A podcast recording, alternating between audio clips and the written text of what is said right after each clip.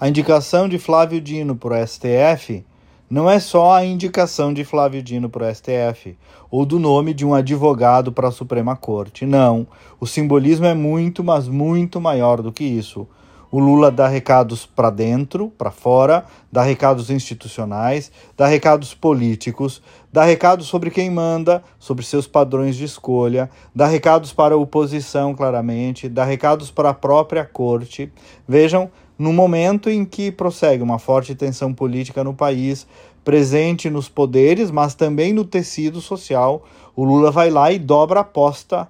Vou botar quem eu quero, vou botar o meu mais ferrenho defensor Vou botar alguém que age com virulência política e retórica, que combate a oposição, é um militante. Vou botar um político, assumidamente comunista, inclusive, não é narrativa, não. O próprio Dino se define assim. Vou mostrar quem manda no campinho. Vou colocar a oposição no lugar dela e, se bobear, até vou dar uma risadinha no final do dia de deboche.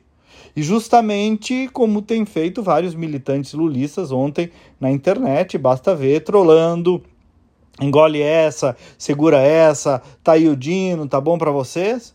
Então, é a escolha da revanche, da supressão das forças da oposição, do enfrentamento, e que, convenhamos, é um ato de coragem ilegítimo, porque é o presidente da República que indica, você pode concordar ou não com a escolha, como é inclusive o meu caso, não concordo, né? Mas o Lula é corajoso. Não chegou onde chegou de graça muito mais corajoso do que nomear um terrivelmente evangélico, como dizia e fez o Bolsonaro lá atrás, que nem tem nada de tão identificado assim como parecia. O Lula escolheu primeiro seu advogado pessoal e agora o seu ministro da Justiça. Querem mais do que isso? É a lógica do aparelhamento que está presente em qualquer book socialista de primeira série para iniciantes. Tome conta dos espaços, exerça o poder, nos governos, nos sindicatos, na cultura, na pedagogia, na publicidade, no judiciário. Tome conta. Lógica marxista, gramscista em pura e clara aplicação. E o pior é que lá atrás, quando a gente falava dessas coisas, alguns inteligentinhos, aspas, diziam assim: lá vem com a teoria da conspiração. Né? Eis aí a teoria aplicada na prática bem na frente dos nossos olhos.